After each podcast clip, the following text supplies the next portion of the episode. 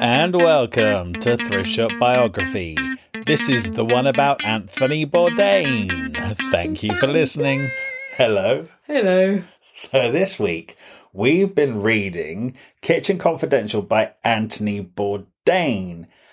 Is it an autobiography? Yeah, it is.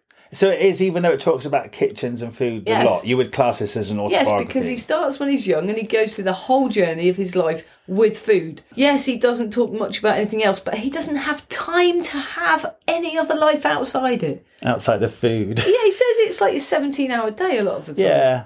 And when he's out of a job, then he's moping about, depressed and lying in bed and smoking cigarettes. So yeah, Yeah. that's his whole life in that book. Yeah. Okay. It really is. He Yeah, just doesn't all bang on right. about his childhood. Which are kind of sometimes my favourite autobiographies. Got Uh, yeah, I love that. I think we're learning. They're all so different. Yeah. But they're essentially, if you talk about your life, it's not a biography, isn't it? Yeah, I guess so. So tell me how you felt about Anthony Bourdain before you read this book. All right, for the first time ever, I'd never heard of this person. Ah, I never really? even heard of him. Wow. I'd have said if I saw the, the word Bourdain. Bourdain, oh, do you know what? I'm saying Bourdain. It is Bourdain, Okay. but I'd have good. said Bourdain because I'd have Bourdain. heard some fancy French, French name for chef. a nice French chef. no, no, I had no clue at all, and I've since learned that he's pretty famous. He had loads of TV shows. Yeah. And they even made because this book's called Kitchen Confidential. Mm-hmm. They even made a TV series out of it with Bradley Cooper playing him. I didn't even know that. Yeah, all right. What about you?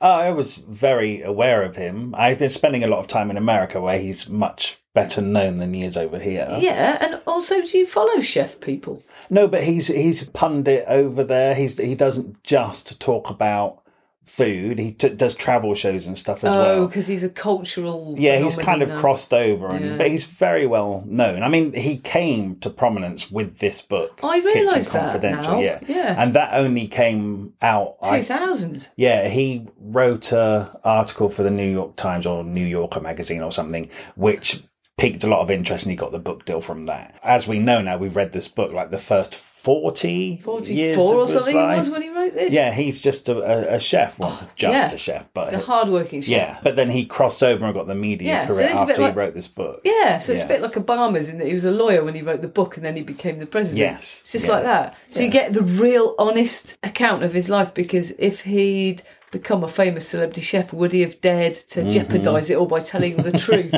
But it's the truth that got him famous. Yeah. And it's a hard truth. Shall we get started? Shall we? so, like you say, he doesn't talk about his childhood a lot. So we don't go through all that born here and Yeah. there. So we kind of meet him when he's on holiday with his parents, and he's a young boy and he's got a brother, Yeah, right? Yeah. They're a, a well-to-do family, right? They're Yeah, they posh. They got money. Who's French? Is it his dad? Uh, Well, it's Bourdain. Oh yeah, of course it is. It's his dad, and they're New Yorkers, very much New Yorkers. So they've gone on holiday to France because it Yeah. must be his dad's family. But they like food. They do like food. The thing that gets Anthony interested in food, it's weird talking about food because obviously we all eat every day, Yeah, but in food as a thing yeah, is when his parents go to a posh restaurant in France Yeah. and they leave the brothers in the car. So then Anthony and his brother are sat Oh, by in the way, I think it might be Anthony. Anthony. Anthony, I can say. An- Is it Anthony. annoying if people that are called Anthony are they annoyed that you don't call them Well, Anthony? Oh, I know an Anthony in Britain. And when he get annoyed that you don't It's call him just his name. He's called Anthony. But hang on, this is Anthony. Yeah. It's yeah. spelled, it has an H in it, Bourdain. right? They just call him Anthony. I've watched Who a few do? documentaries. Oh, I've watched a okay. few interviews. All right, because I've just been reading the books it's written down. Oh yeah, you're right. So, Anth- Yeah.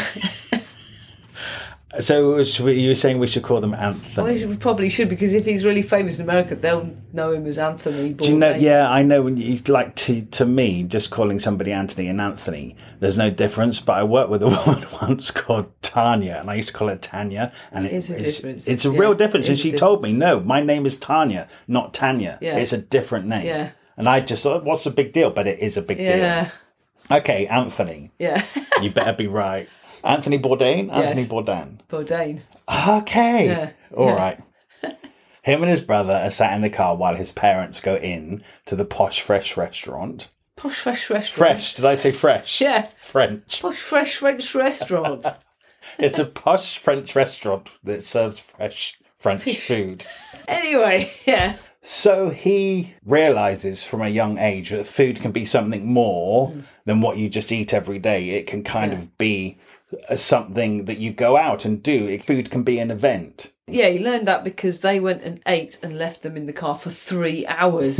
and he said that b- on that trip before, he was whinging and moaning about every single thing he ate. And then after they got left in the car for three hours, he went, That's it. I'm going to eat everything. I'm going to show them. They're not going to leave me in the car again. So he started to eat everything and started to actually enjoy the adventure of it. Everything, things with heads, things with eyeballs, everything. Yeah. Yeah. But he was on the way over there on the boat that he had soup. Vichyssoise. Yeah. And he said the first shock was that it was cold. Yes. And the second shock was how amazing it tasted. That was his first I- epiphany about food. That just told me that he was quite an odd little boy. But we What- uh, all have what- epiphanies about something. It might be music for you or theatre for me or Uh, something. No, for him it was cold So- soup. yeah, but something completely different. I bet it was tasty. It- Eh, do you know what vichyssoise is? No. It's like leek and potato soup, but it's cold. Oh right, It's I've got horrible. to say I'm really ignorant about food. I've learned a lot in this book, but it's so packed full of facts, and I can't. Oh, I'm never going to remember what sauce is this or what you put in that fillet. This, oh bloody hell, there's so much information, and I'm not even a foodie. I'm an ignoramus about food. I, I know that you would live off cheese on toast if you could. Oh. would. I mean, you often do. Yes, I'm a cheese sandwich girl. Yeah, so yeah, I've, I must put that disclaimer out here right now. I- I'm very. This is a very ignorant subject for me. I'm the same. Yeah. I mean, I like my food, but I don't cook. No. I don't think I've ever put a meal together, don't- really. I microwave stuff. Oh, and you're not a and- big restaurant No, I mean, I Lower? go out to eat. I would never, here's the difference. I go out somewhere local for a quick supper or whatever. Yeah. I'd never want to go eat as for a reason to go out. Like make a Yes, night. You know how some yes. people make a night out of going to a restaurant like they Yes. would going to the theatre? Never done that. Exactly. So Yeah. yeah, we're well out of our depth here. But then I think that's why reading the book was No, so, it it was is- it was refreshing. If it interests us completely, were, do Yes. you, were you absolutely utterly absorbed by this yes, book? I found it as refreshing as a vichyssoise. See, we're educated now. well, I did too. And if I loved this book as a non-foodie, imagine a foodie's going to bloody pour over this book. It was very engaging Yeah. and exciting and compelling. Yeah, yeah. And he did that to us talking about food. Yeah, amazing. and the assholes who make it. He actually made me listen. Anyway, oh yeah, and then his other epiphany was eating an oyster for the first time. I mean, that- again, what an odd little boy. What ten-year-old likes oysters? There's got to be one of everybody else. We can't get the world working properly. And he's a chef. Thank God. If there Yeah. were no chefs, we wouldn't get nice food. Do you know what? It's funny because I think until then, everywhere they went, him and his brother would just eat burger and chips, wouldn't Yeah. they? And then they were kind of flipped by the vichyssoise, and then he was straight onto oysters. Yeah. I, I, I, kids are notoriously fussy about food. Like, kids don't eat olives. Yeah, yeah. They're not open to new tastes, Yeah, are no. they? Normally. No, so it only happened, he was 10 years old when the oyster happened, but it wasn't just the taste, although he said it tastes like the sea. And, you know, Have the, you ever had an oyster? Yeah, and I, re- I thought exactly the same. I thought, I'm in a rock pool on holiday as a kid. It totally took me there. Really? And he had the same feeling, but to him it was more than that because it was like he felt it was a coming of age. He felt like after that he was a man. It was like losing his food virginity. Now he's a man. He can go out into the world and eat anything because he's arrived. He ate an oyster and liked it. Ah, I've never had one. All right. Doesn't appeal to me. I'm not going to have one now. It's, it's you know essentially gross. It's essentially like the things you see on those programs on TV, Celebrity Jungle. but the reason that it doesn't appeal to me is because it's not really food. You don't eat it, do you? You're supposed to gob it down. Oh, I've always had a bit of a chew. Have you? Yes. It's very common to chew an oyster. Yeah, well, I'm like, I just want to, I don't know. Get your money's worth. Yeah. I know. I know you. He does kind of put me off mussels in this book. He basically says, don't eat mussels Oh, don't eat unless them. you've checked them yourself, yeah. or unless you know the chef has checked every single one, because one just floored him. And then he'll go on to say, I eat everything and I love the mussels here and that there. And he's he's full of contradictions, Full of contradictions. but he does point them out. yeah. But he was turned on to food quite quickly as a Yeah. young boy. Yeah. Like serious food. Yeah, Yeah. trying absolutely everything from 10 onwards. But do you know what? Then he becomes a teenager and he kind of becomes a dropout, really. He's just into d- drugs, Yeah, he smokes often- a lot of weed. Yeah, he often refers to himself as having a criminal mind. We'll get onto it. But I do think that chefs kind of almost need to be a certain type of person. Well, he's he tells us this. Yeah, to survive in that atmosphere, and Yeah. I think that i- is his—he's the right his personality calling, to do yeah. that. How he stumbles upon the job. He's gone to college. Yeah, he was Vassar at Vassar College. yeah. And then the first summer, a bunch of them said, "Let's get a house together in Provincetown." Provincetown. Yeah, Anyway, it's in Massachusetts. It's on the water, and he just goes to get a job at this place called Dreadnought, which is a seafood restaurant on the water, which is serving tons of tourists every day and night. And he finds this world of what he calls them all pirates. They've all got gold earrings. Note, he's got a gold earring now. all right. Yeah. And they're basically pirate characters. They're cutthroat. The people in the kitchen. All the people who work in the kitchens. And he just loves it. He totally hero worships these people. yeah, Oh my God, right. Well, how long have we got? Because these descriptions he gives us of these people, yeah, he selects certain characters, certain pirate characters. The head chef at the Dreadnought is who he wants to be. The moment he realises this is when a bridal party come in for their fish dinner, and the bride's popped in the kitchen to see if she can get some hash first of all. yeah. Yeah, and then she pops back and says something to the chef, and he has this beaming grin. And the next thing you know, he's like, "Can you just look after this for a minute?" And runs out the back, and they all look out the window, and right out there by the bins, he's banging this bride with her dress up. And in that moment, Anthony Bourdain says, "I have to be a chef. That's what I want." That's it. Was that moment? I Yeah. know that has made knew me what I laugh wanted to be. so much. Yeah. I tell you what, it's rock and roll, and there Yeah. are comparisons. He's really into his music, but it's literally the motley crew of cooking. Can I just say before he gets to the dreadnought um, restaurant to work, the one thing that didn't quite fit into this whole journey of him being a little boy who loved food to his entry level restaurant job is that he moved to Provincetown with his friends Yeah. and he was a stoner. Yeah. And all of his friends had jobs in various restaurants in Pro. That's why they go there because of all the seasonal Yeah. work. Anthony Bourdain stayed on the sofa, smoking dope and bumming food off them. He was just being a real dropout. And eventually he had zero money. And one of them said, We need a pot washer at the Dreadnought to come. And that's why he went to the Dreadnought. In a way, it was a bit incongruous with that brilliant beginning of him being a kid that was so into food. And then for some, somehow his teenage years, he seriously dropped out. Yeah, I guess that's just becoming a stoner and drinker. He basically really rock and rolled himself Plus, up. he was a rich kid as well. Oh. yeah. So he might not have had that work ethic. It you is know. odd that he's a rich kid because he doesn't seem to get any handouts because he's worked very, very Yeah. hard his whole life. So no matter what his start was, he was left to fend for himself. I think sometimes perhaps then a teenager rich kid might rebel by dropping out. Yeah, I think that's probably right. He actually says when he walked, was it the next summer when he walked back into that restaurant to get another job? He had his Pierre Cardin suit in a shimmering blue and matching shoes, and he realised what an utter asshole he'd made of himself Yeah. when he asked for some burn cream. that's a really good moment. It's the same bloke again, the chef. He's like, burn cream. And he walked up to him and just put both of his hands in Anthony's face and just said, look at my hands and they're like gnarly, knobbled rhinosaur. Rhinosaur. Rhinosaur. Rhinoceros Though rhinoceroses have famously Knobbly- knobbly faces. blistered Yeah, hands yeah, yeah. from working at the broiler That's all day long. right. anyway, even that, even him showing him his knobbly hands, he feels like, what an asshole I am asking for burn cream. But he also looks at them and goes, I want those hands. He totally hero worships this man. Yeah. And he ends up with those hands, he says in this book. hmm There's a whole chapter where he tours you round his hands. It's kind of like the battle scars to Yeah, be proud it of, I really suppose. is. Do you know what? I this is going to sound weird. That whole chapter about his hands, and he really describes it. He said, "This hands have rubbed every kind of spice in. They've been burnt. They've been fried, Sliced so much. All I can think of is, I bet his hands taste really nice. Oh my god. All the flavours Yeah, tattooed in. Oh, I, I bet they do. I bet a chef's hands taste nice. Yeah. I feel hungry now, I must say. Do you? Yeah, that's weird, isn't it? No, we're talking about food. Flying up hands. Yeah.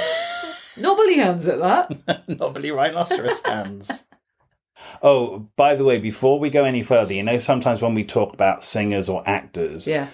we end up not being able to talk about every film or every album because Oh, yeah. it just turns out to be so many. That's going to be the case here with Anthony Oh, yeah. and restaurants Definitely. because there's a lot, There's right? loads. Yeah. Oh yeah.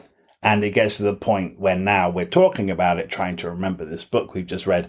I can't remember what incident happened in what restaurant. we- and if things you want you to know learn. the details, go and read the book 'cause it's hugely entertaining. Yeah. Yeah. Yeah, it's good fun. Yeah. It really is. Yeah. It's extremely informative. To be honest, I'm never going to forget it because when I eat out again, I'm going to be thinking about what's going on back there and who's doing it. Plus, by the way, I need I meant to Google what a sous a Sous sous, chef. chef. is. sous a sous chef.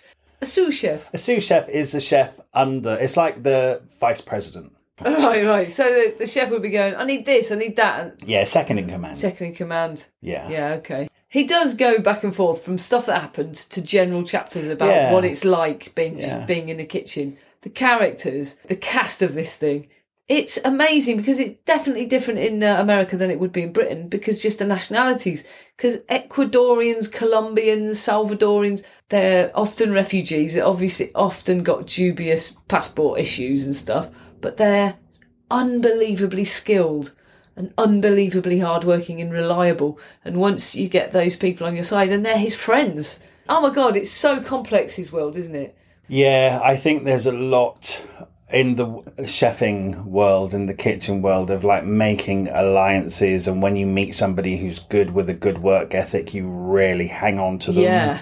And you keep in touch with them. And maybe when you go to another restaurant, take them with take them. them with you. But yeah. then there's another bit where he's talking about how you have to know everything that's going on in all the restaurants in town and you phone people and you talk to people you take them out for drinks and you know if that one's a bit unhappy you Mm-hmm. can probably rob them or if that one's thinking of leaving or if that one's thinking of leaving they might rob your person so you've got to make sure they don't go uh, it's, it's this whole network Yeah. and that's just one element never mind the rest of it there's tons and tons of drugs and alcohol so much. with all of them, and tons of them are in and out of prison. Yeah, it seems to be a vocation that attracts a lot of convicts. In fact, one of the restaurants he talks about is entirely staffed by ex convicts, I should say.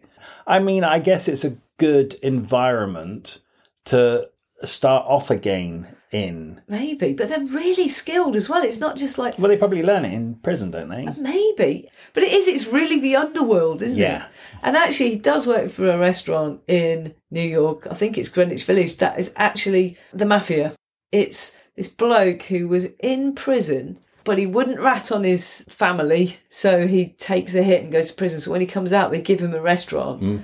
They want it to succeed, but it's entirely staffed by people on day release. Because he actually says it's great because I absolutely know they'll show up for work. Because if they don't, Yeah, right. they're in prison. Yeah. So they'll never let him down. I think one of the prisons around here, they have a restaurant, a cafe that you can go to, right? oh, that's really good. Yeah, I forget where it is. So you, so you put a razor blade in your leftovers and send it back. after his first couple of chefing jobs in Provincetown, he then decides, I need to go and learn the trade properly. So he goes to the CIA, which is the Culinary Institute of America. He's kind of slightly better than a lot of the students because he's taken time out and he's worked in a kitchen for a couple of years. So he's a couple of years older and he already has his basic chopping and He, stuff. he does. But he does say it's hard to get into that place. But a friend of his parents knew somebody and talked to so and so and got him straight in. Ah, right. So that's a little handout he had. But he obviously is good. And it's really amazing what you learn at chef school, isn't it? Like the whole thing about meat. It's almost learning to be a doctor. it's, it's flesh, you know, how to deal with flesh of all sorts of animals. It's real carnage, though. I mean, literally carnival carnage. Yes. Isn't it? Just how to get a whole cow and chop it into what section. It's total teaching of butchery.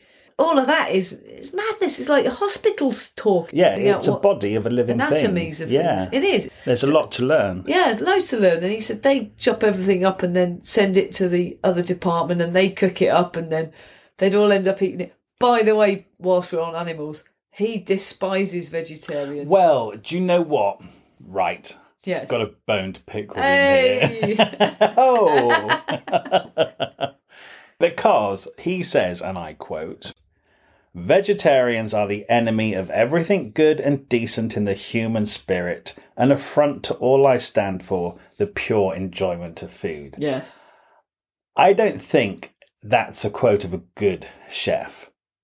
A good chef should be able to make anything enjoyable. Oh, I and- agree. He's so passionate about food. I'm going to let that pass. But he says at one point uh, there's a veal sauce that every chef likes to put into everything because it just makes everything taste amazing. So I can imagine it if you're an artist, it'd be like taking away turquoise or something. You know, you're like, but I need it because that's for my palate. You know, it, it goes with everything. It makes it that's my art, and you've taken away one color.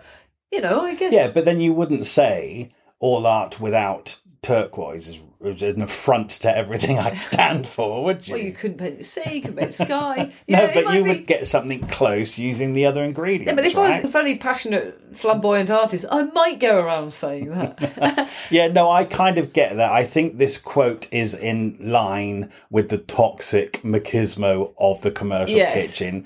I also think this book was written 20 years ago, and I actually think in the last 10 years, even, vegetarianism and veganism has just accelerated in Yes. leaps and bounds. yeah, he'd probably still say the same though, because that's who he is. He's such a meat person. I was trying to understand where he's coming from, but also he says that it's really, really rude if you go to a lot of countries in the world to not eat their food, and it's usually meat, and it's culturally, socially, really rude. To say I don't eat that. Um, he- that's but he bullshit. said he respects vegetarians who would make an exception in certain cultures Just respect vegetarians for their choice not to eat living animals. Do you know what I mean? Yeah. Do you know what the next paragraph was after this? What? So after he s- did this awful Yes. diatribe Yes. against vegetarians, the next paragraph was chickens are full of salmonella, they eat their own feces. Yeah. Oh, and don't order the shrimp. Yeah, that's right. It's just better to Yeah. be vegetarian. Chickens are the thing that are most likely to make you ill of any food. yeah. Yeah, I know. I did think there was a certain amount of male bravado in Yes. this book, and I think eating meat is part of that. Yes, that's true. And he does constantly talk about the amount of testosterone in the kitchen. He talks about it being a very male environment. It's how many ways can you talk about your balls, penetrating somebody in their rectum. Yeah, I mean, it's all that talk. And he says it's not conducive to having women in the environment at all. of course. I- It's some not of them conducive to having men. no, but some of them manage to put up with it, and it's not about taking anything personally. It's about how you absorb it and also how you fight back. But it's just I thi- banter. Mm, I think that was him. He, I think he explained it too much in the book. I think the book came across to me when he's explaining all of this hyper masculine kitchen. He's kind of almost saying, "Oh, everybody behaved really terribly, and so did I." But I'm not like that now. You know, I, I'm kind of one of the good guys. It's just Oh. like if you were part of that, then you were part of that. There's another chapter where he goes to just to watch another restaurant, a, a legendary bloke called Scott Bryan, I think it is. Yeah. and he says everything i've said is a lie i said this couldn't happen it did happen i was watching them i was looking for the head chef and i looked all round past this woman who i must have been on work experience i ended up looking back and realizing she was absolutely in charge of everything she was totally calm she was, everything was clean there wasn't a speck of spillage on her so i was wrong you know, and then he goes, well, maybe they're panicking outside. Everyone was nice to each other. There was calm. Well, it doesn't have to be how he says it. No, it doesn't. And if you read that whole book and gave up before the end, you would and didn't read that chapter, you'd think that's all kitchens, but it isn't all of them. I mean, it's a lot of them. Must be. a I mean, lot of I've them, done yeah. my time waiting tables as Yeah. well, and I have to say, I most of the chefs and the other lads that worked in the kitchen. I think Yeah. they're ridiculous assholes. The alcoholism and the drugs is very real. I, you can't miss that if you're even a waitress. I th- there's just such a weird thing with chefs and men who work in kitchens. Th- This kind of false veneer of ultra machismo. And Mm. I kind of, when I was reading this book, I think I kind of uh, figured out why. Yeah. Conventionally, historically, cooking has been a woman's job, right? Oh, yeah. If you want to go back to the beginning of time, Right. men went out and hunted the meat because they Yes. love meat, right? All of these chefs love meat. They love meat. Vegetarians are gay, right? Yeah. We love meat. Men used to hunt the meat, women used to cook it. Right. Now they're doing a job which Oh, traditionally they're has been female. So they're overcompensating. With the with for the do- balls thing, I've got balls. They- Yeah. Oh my god, it's unbelievable how much they talk about their balls. And he talks about them talking about them. And he said there's this bloke that comes up and puts his hand right up his ass to the point where he's nearly penetrated Well, him that's with sexual his hand. assault. Yes, Yeah. it is. And then he goes, oh, he suddenly thinks I've had enough of it. He has a big prong fork thing that he's prodding some meat with. And at just the right time, he turns around as the bloke's hand's going up, prongs him right through the knuckles. Yeah, and he said he fell to his knees in Yeah. with pain. I'm so pleased The he blood's did that. s- oozing out immediately, and um, he was a bit of a hero after that. Yeah, it certainly elevated him Yeah. in the Yeah. pecking order of the kitchen. It's just that weird thing with men. It's like hazing at universities. They do awful things to each Yeah. other to try and humiliate them. It's like prison. It's like prison life. And he actually says a lot when people are in those chef's jobs and they go, I'm in this chef job, I'm never going to leave it, so don't think you're going to take my job. They- They're called lifers. Right. That's prison. yeah. It's nuts, isn't it? It's nuts. Yeah. Hey.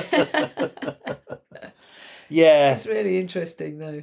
As a man myself, I'm kind of, I find it all a bit pathetic. And Mm. then again, like you say, there's this chapter towards the end of the book where he goes to Scott Bryant's kitchen and it's all very calm and everybody's very respectful. They're still making all the orders on time. Yeah. You don't have to behave like Yeah. that. Everyone's really happy. In that, when he goes to Tokyo in the chapter nearer the end of the book, everyone's lovely. Everyone's Yeah. happy and friendly. They're not all stressed out. I get how it gets unbelievably stressful if you if you went that way with it because it's an insane job when he, when he's talking about these What a busy night in a three restaurant. hundred things out. Yeah. I couldn't do it. Oh my god, the order and he talks about he describes it amazingly well, Yeah. doesn't he? Various different kitchens.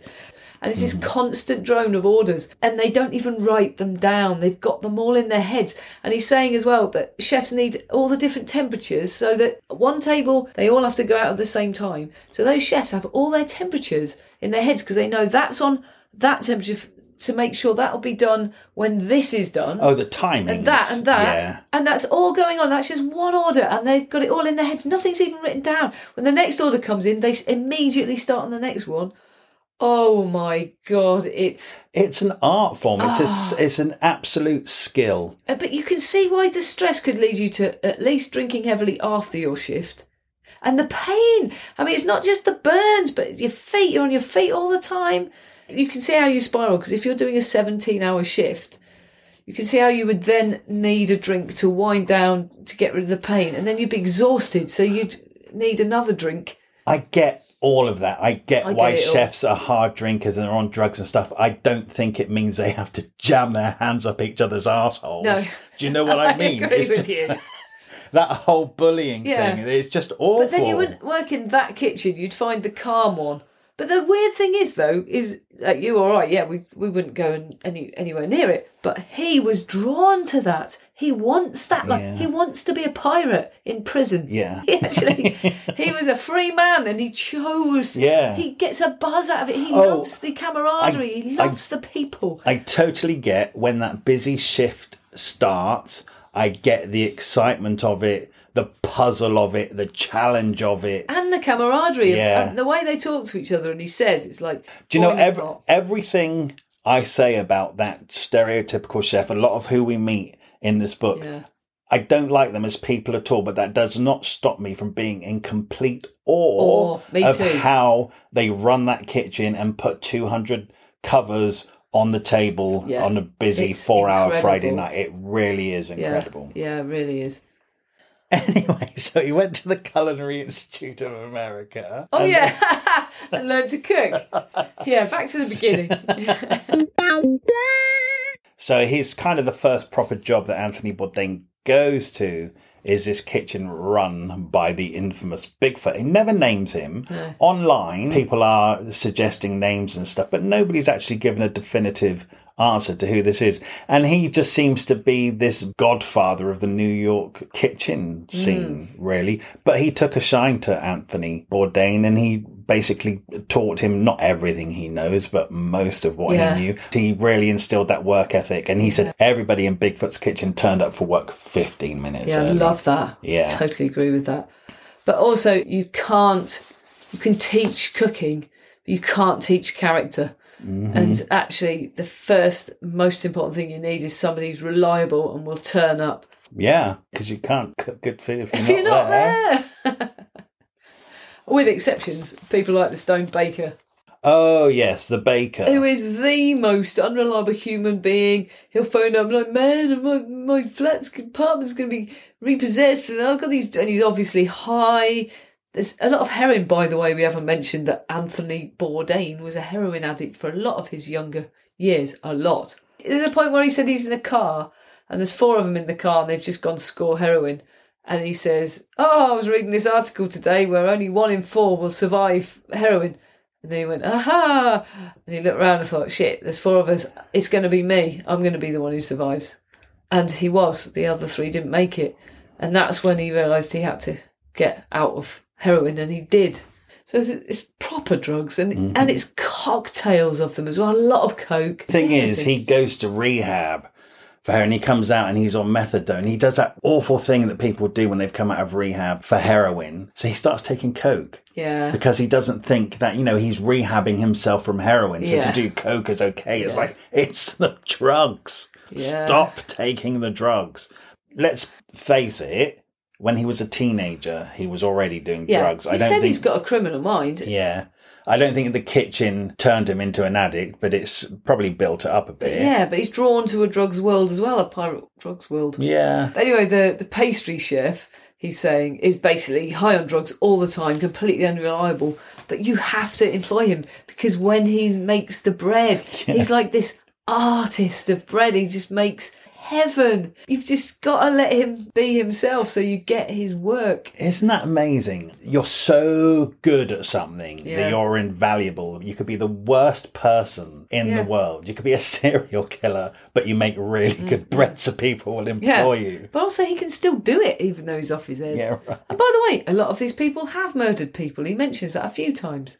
So and so is supposed to have murdered somebody. Well, a couple of the restaurants he was in were a mafia run. Yeah, weren't but they? just some of the general chefs. It just comes up every now and then. Even the one at the Dreadnought, his first hero was purportedly murdered someone, and he says, I didn't doubt it once I got to know him, but nobody Wow. ever went into the details.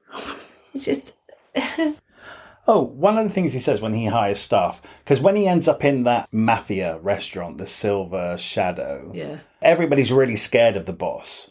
But Anthony Bourdain eventually kind of worms his way in. So he kind of then becomes really the only person who works in the kitchen who has any form of communication with the boss. And in the end, the mafia guy kind of gets Anthony Bourdain to do his dirty work for him the hiring and the firing Yeah. of people. And he's good at it. But ultimately, it takes him away from cooking and Yeah. running the kitchen And he because he's gets so depressed. busy doing the other stuff. So he Yeah, leaves in the yeah. end. I think that kind of teaches him a lesson that, you know, you can go up and up, but he doesn't really actually want to own and run a restaurant. No. He, wants to loves run a cooking. kitchen. Yeah, he's in it for the food. Oh yeah, there was a chef there who was the coke dealer for the mafia, and he couldn't even cook, so they kept him on though. But and so they didn't dare fire him because he knew too much. So he got rid of him by persuading him that he was much better off working the clubs and doing the coke dealing because he'd get a lot more money, and if he was actually in the right places.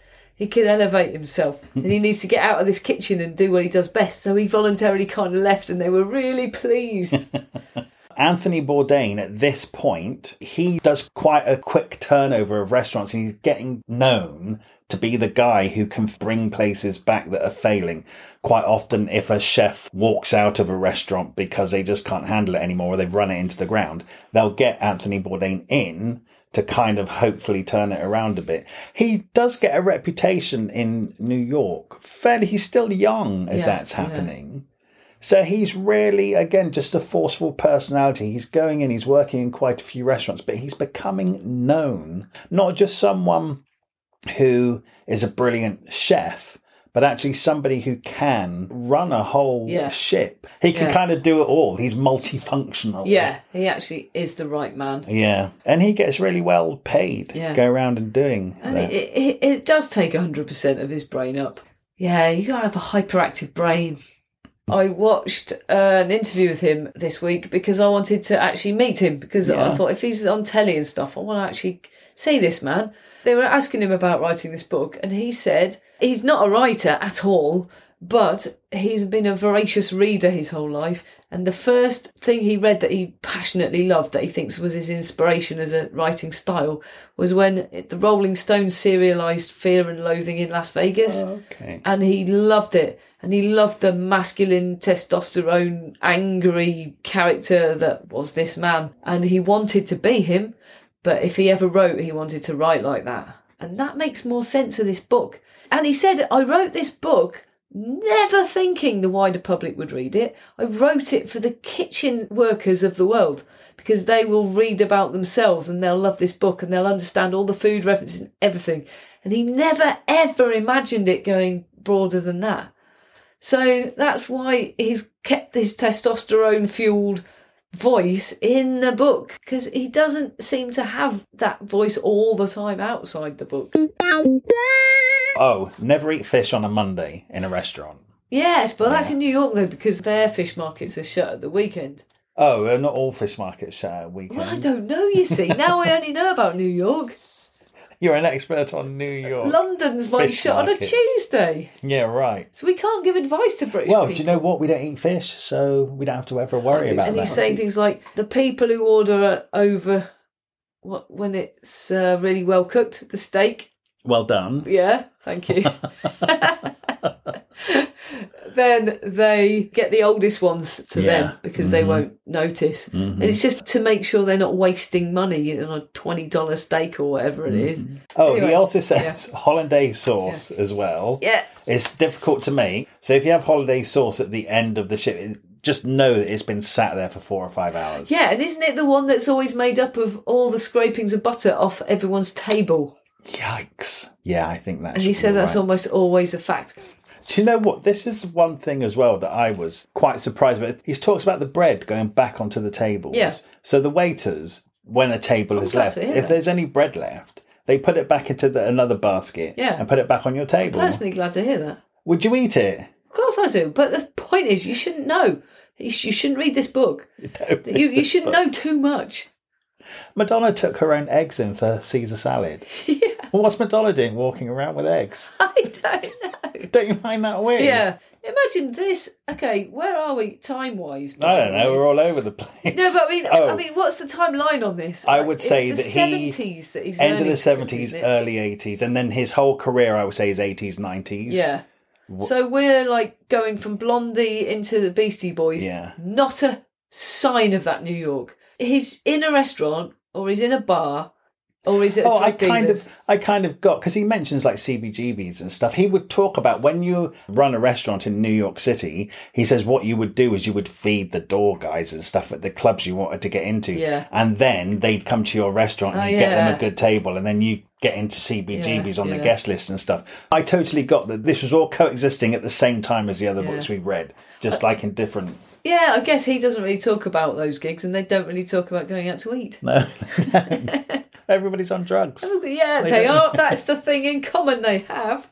So, towards the end, as he gets nearer to writing this book, he is working for this restaurant, and that the owner sends him to Japan because they want to find out what's going on in the Japanese restaurant scene and what they're the food they're preparing to bring it back to New Uh, yeah, York. and don't they actually want to introduce a bit of the New York cuisine to the Tokyo restaurant as well? Because he said he was dreading it because he didn't want to be stepping on the chef's toes over there. He said that he just thought the whole world was really New York. Before this, he'd actually worked in an Italian restaurant and it had blown his mind because every order came in for every type of pasta. They made it afresh. They made it afresh. fresh. We're all They getting made into it fresh. cooking. he didn't even think Italian cuisine was very interesting, and then he realised It was amazing when done right, and it's simple, and, and he loves that it was simple. Have you made pasta from scratch? Have I, Eck? Have you? No. I've opened a tin of spaghetti hoops. Does that count? Pretty fresh. But yeah, so he discovers that along the way. He's discovered French food along the way. He goes to Tokyo. He thinks he knows food. It's not surprising him anymore. He thinks New York is the whole universe. He goes to Tokyo. He's wandering about, going into any food place, trying this and that. He's just saying, I'll have what he's got, and trying a whole new world of food. And he's excited again about life and food again. And there's that bit where he's the host takes him to a restaurant and they eat every single dish. Oh, yeah. It's a bit nuts. And everyone always says it's weird how much he eats because he's really skinny and tall. But they eat every single day. They're so excited. They're like, this is the most amazing fish. Oh my God, I can't believe this is blowing my mind. The flavour. Right, next. And the chef's bringing him out a fish's head. He eats every single part. He describes it the brain, the eyeball, the everything. All that's left is the teeth and a bit of bone, and every single part of it's amazing. I know it's really hard for me to read that and believe Oh, him. even when I ate meat and stuff, I could not imagine eating an actual head with eyes and brains. Yeah, I know, but he's he's different from us. He's not soft like us. I don't think it's a soft thing, is it? Is Yeah, we're soft in the head. it? Yeah. Anyway, and then what else did he eat? That wow, God, something horrible like nailing an eel to a board, and then they Oh, filleted yeah. it whilst it was still alive. I hate all They that. love doing stuff like that in Asia, I feel. It's kind of gross to some of us, but um, anyway, he's having an amazing culinary epiphany and he's rejuvenated mentally and culinarily. then he comes back to New York, and I guess he's kind of, you know, if we were talking in terms of an actor, he'd be a movie star at this point. He's really well known in the world of In his world restaurants and within ki- a yeah. world, yeah. And as far as he knows, because the end of the book he's going, well, all these people are out there, they're working their asses off. There's all these celebrity chefs out there, they annoy me. There's all sorts of amazing geniuses behind the scenes that you've never heard of. If you wonder where I am, I'll be with them. And it's just a book written by a man who believes that as long as he lives, he'll be in a s- smelly hot kitchen making amazing food. And I never ever have thought of Anthony Bourdain as a celebrity chef at all, even though he's had this 20 year media career. I think people like obviously Gordon Ramsay and Jamie Oliver are celebrity chefs because at this point that it's all about the celebrity, not the chefing. They Yeah. would make you believe otherwise because they open these restaurants on the high street, which are basically like theme parks. And they have their shows on TV. It's all about their exposure, their own face, and less about the food. I'd be interested to know at this point how much input Jamie Oliver or Gordon Ramsay actually even have in creating the dishes these days. Do you know what I Jamie mean? Oliver's books outsold something like Harry Potter, you know. Yeah, One Direction outsell Uh-huh. flip- a, a really great band. I mean, I don't know if anybody knows Jamie Oliver in America, do Yeah, you? he's, yeah, Oh, absolutely. really? He's, he's well, he's global. Oh, okay. Well, most people who cook have his book. So he is about food. People do cook with his recipes. The books he writes, I'm guessing, are much more accessible culinary things because the stuff that this amazing cook is talking about, Anthony, it's high level genius cooking, even when it's simple. I doubt, I doubt he could have written cookbooks, but he ends up being a travelogue. He ends up being famous Yeah. not as a chef, as an ex chef Yeah, talking about traveling and food, but not cooking anymore. yeah, no. So I think the thing I was trying to say about Jamie Oliver and people like that is just how mainstream. Yeah. It's basically his cookbook is for people like me who aren't really that interested in food, but they want to pretend they no, are. I'm going to say up a notch from you. no, yeah. Up quite a few notches, actually. no, but I think I think Way I, beyond me. I think if you were really interested in chefing and food, you wouldn't buy his book. no, I, I imagine it, is, it stops at a certain level of craft. You go way beyond if you were a proper chef. Yeah, I do imagine that. I can't think where, but I've been to somebody's house once and I had a delicious meal. And at the end, they went, Jamie Oliver. and I went, wow. And Yeah, it but you- was good, but I am a pleb. Was it cheese on toast? Yeah, it was. I don't know what it was. I've, I've had amazing cheese on toast at the Ivy. It was called something else. Oh, Welsh A- rarebit, a- isn't it? If it's Oh, posh. is it or croque madame? And I actually did ask what was in it, and they put some secret Hollandaise sauce. It had been sitting there for five hours. mustard. That- Mm-hmm. mix it in with the cheese. Is that what all Welsh rarebit is? See, I don't even know how to make cheese on toast Do you not properly. do that at home. Yes, I imagine they have changed. That's these- so funny. So you eat cheese and toast all the time, even when you go to the Ivy. You spent ordered seven cheese pounds on, on, one toast. piece of cheese on toast at the oven. It's the best thing I've ever tasted. It's incredibly good. It goes right up to the edges. Who's your favourite chef? Uh, the one in South Park. Chef. Yes. Is Yeah. He's not real. Well. He's a cartoon. Oh. Who plays him? it's Isaac Hayes. Isaac Hayes. Do you know? Damn right. Do you know what happened about Isaac Hayes, No. the chef? Yeah. Isaac Hayes fell out with Matt Trey Parker and Matt Stone, Oh, yeah. the people who did um, South Park. Had a massive falling out. Isaac Hayes left South Park, so South Park turned chef into a paedophile. No. Who's your favourite chef? Um, You don't have one, do you? yeah, I do. Who? The one on the Muppets, Excellent. hurdy gurdy, deferred and dirty. The Swedish chef. Yeah. That's like we've no business reading this book. We have that's our no- level. Business That's at all reading this book, that's our level of chef but knowledge. we've done our best. yes. I'm hungry now. Let's get some cheese on toast. Thank you so much for listening to this episode of Thrift Shop Biography. We love making this podcast and we're absolutely thrilled that so many of you are already listening. You could really help us out by leaving us a review somewhere, wherever you listen to this podcast. And if you could share us, tell your friends about us, or drop some links on social media, we have a Facebook page called Thrift Shop Biography. So make sure you come over there to hear about the episodes first and what else we're up to. Okay, see you next week. And if you're new here, there are loads more episodes now to go and listen in the back catalogue. So make sure you go and enjoy them. Okay, thank you very much.